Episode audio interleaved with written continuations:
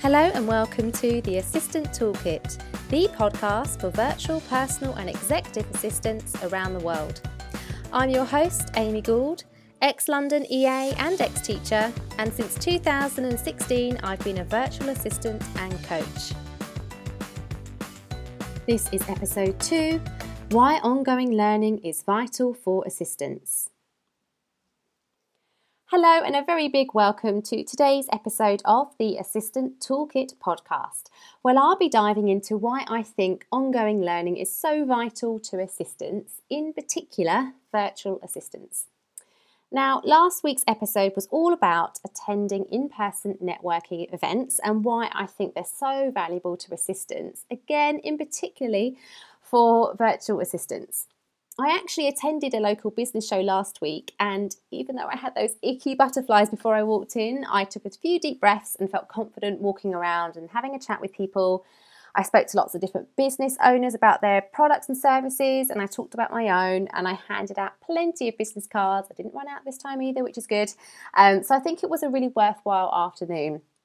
I think it's really important to push yourself out of your comfort zone. As I said on last week's episode, I'm quite introverted and I do get super nervous before I go to any kind of networking event or, in fact, any event where I don't know everyone. Um, but I still carry on doing it because I feel like we're never going to grow unless we start to push ourselves out of our comfort zone. Um, so I think it's really valuable that you do go. And last week I, I, I walked the talk as well. So pleased to be able to report back about that. So I'd love to hear about your own experiences of networking and if you could leave a comment under last week's episode on my website, that would be super helpful. Or you can shoot me an email too at hello at amyrosegould.com. So, back to today's episode then. Today, I'm going to be talking about ongoing learning and why I think it's absolutely vital for assistants to spend time developing their own learning journeys. In particular, VAs, of course. Um, so, by ongoing learning, I mean learning any type of subject or skill that will be beneficial to your business or career. So, if you're a virtual assistant, it will be beneficial to your business, and if you're an employed PA or EA, this type of ongoing learning will be beneficial to your career. But of course, actually, any type of ongoing learning can also help you personally as well. I think there's, a feeling of accomplishment when you learn something new and you spend time developing an area so I think it kind of helps you all round too. Now, some of you might know that I'm an ex teacher, so I suppose I could be a bit biased about how much learning I do and why I think it's so valuable. But I do honestly think that when you continue your learning after your formal education, it can just have such an enormous, an enormous impact on your success.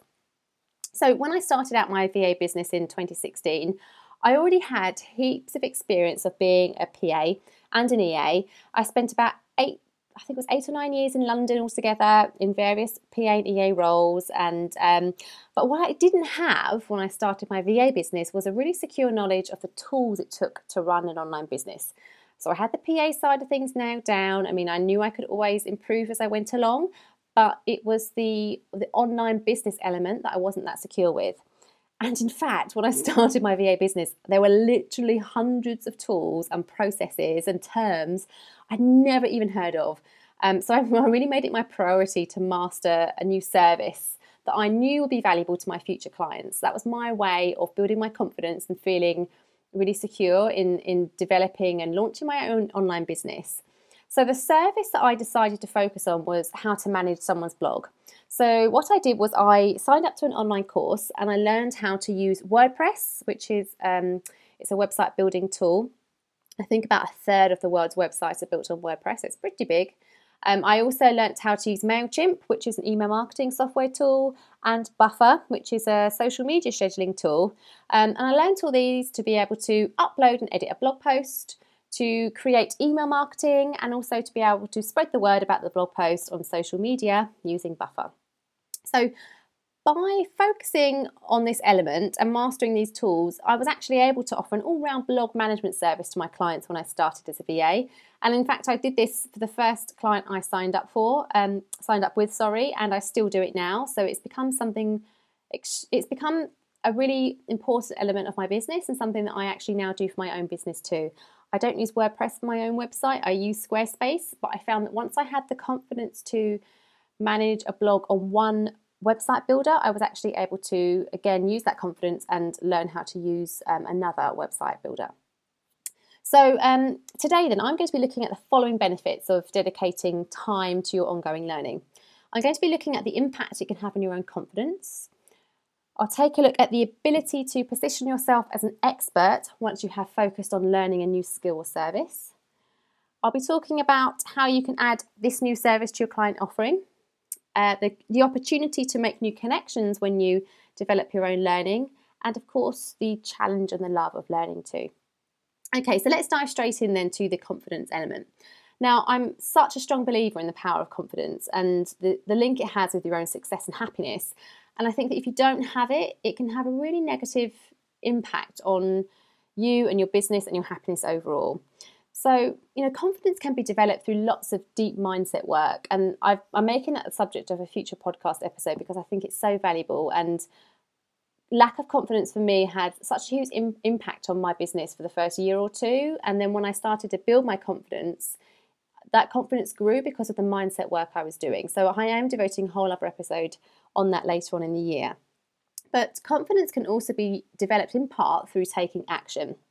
So, when you make that decision to learn a new skill, you'll begin to feel confident once you master this new subject and once you start to learn new terms and you have more of an understanding around that, that matter.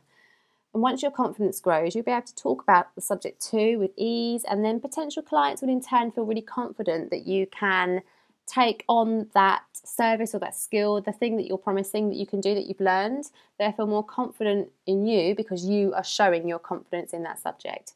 So let's use my blog management education as an example. So before I started, I didn't even feel confident talking about a blog in general because I didn't really understand the process behind it and why people would have a blog. Um, but by the end of it, I knew I could manage one quickly and efficiently. So that completely changed the way I spoke about blogs. Now, that doesn't mean that I've learned everything about a blog. That's far from it. There are so many tools and elements behind it and the marketing behind it um, that I definitely need to, to learn more about. But it does show that there will always be something to learn. And I do find that element exciting. Um, but that's an example for you. You know, by taking on, um, by deciding to learn about blog management and really focusing on that, my confidence soared and I felt much more happier and um, in my zone of genius, I suppose, to be able to offer that to my clients. Okay, so now let's have a look at the ability to position yourself as an expert. Now, when you learn something new, you might decide to completely throw yourself into mastering something. Now, no one wants to or can be the master of everything, and sometimes we decide to learn something just for the pure joy of it. But if you do find yourself feeling really confident after throwing yourself into the learning into a certain area or perhaps using a particular tool, then you're able to position yourself as an expert in that particular field.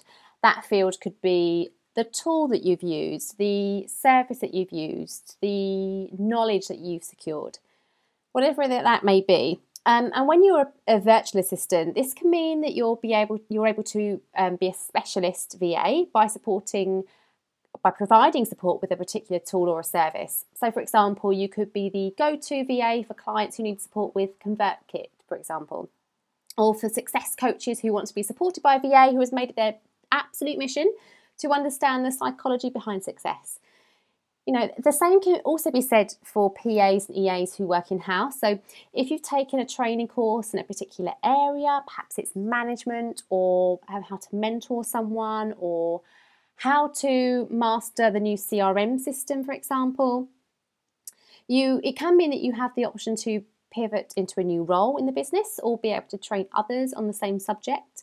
Now, if you decide to learn everything you can about the theories behind productivity, for example, um, which I'm a little bit obsessed with, it can mean that you're able to help your exec and their management team achieve far more in the hours that they work than they thought possible. Uh, and this brings us on to my next next point, which is about adding a new service to your overall package as a VA. So once you've mastered a new skill or a service, it's, it's yet another string to your bow, right? And if you've mastered a skill or tool that's quite niche, then potentially you can raise your rates or create a really bespoke focus package based on just that using that particular skill or using that tool that you've learned.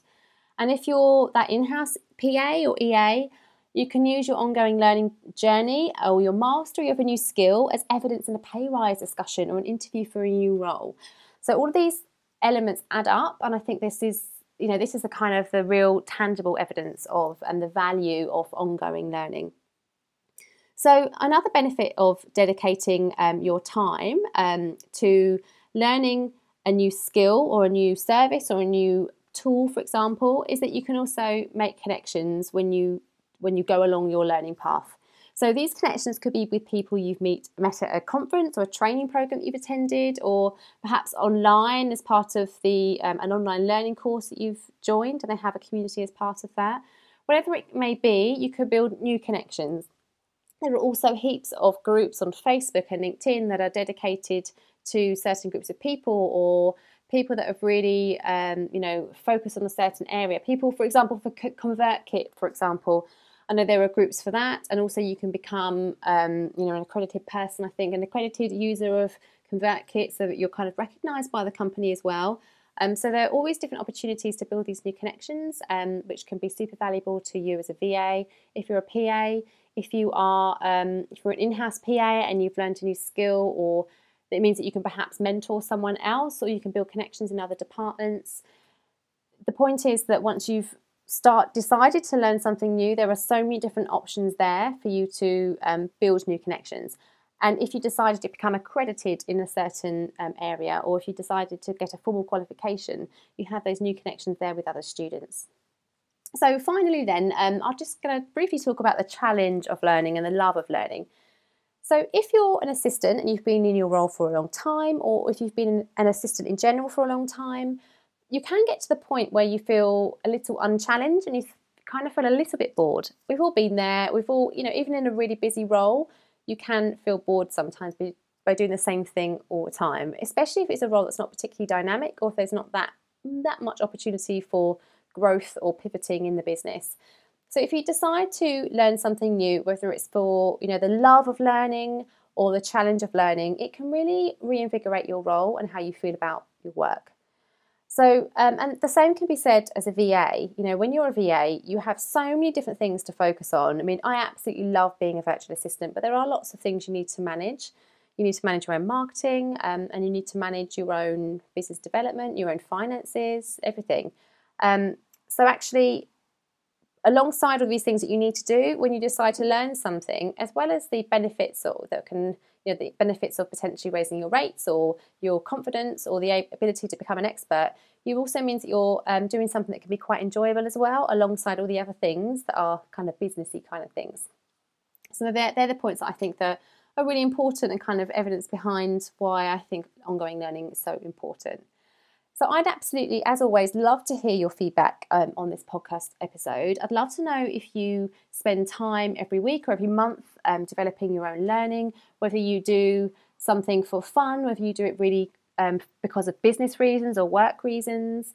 You know, I alongside all the things that I learn for my business, I also have um, an interest in mindset, which is very much linked to my business, but also because um, for personal reasons too, I suffer from anxiety and I like to read up about that and to really kind of, I don't think you're ever going to get over anxiety, but um, to make myself feel stronger as a person and also as a business owner. So I like to read a lot about lots of self help books and self care and mindset work as well.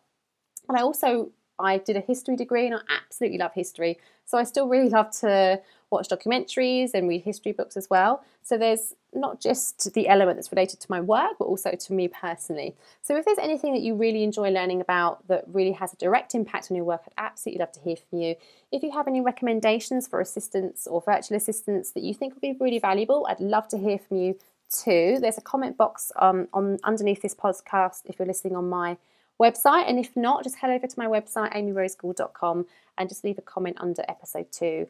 Um, it'd be really great to have your feedback and to share any suggestions you can make to the assistant community. Next week, we'll be talking about the biggest thing that stops virtual assistants from being successful. It's going to be a meaty one and it's all about mindset. Um, and I have a little freebie as well at the end of that episode. So I'd love to um, for you to listen in next week. In the meantime, have a fab week um, and I'll be back on the 28th.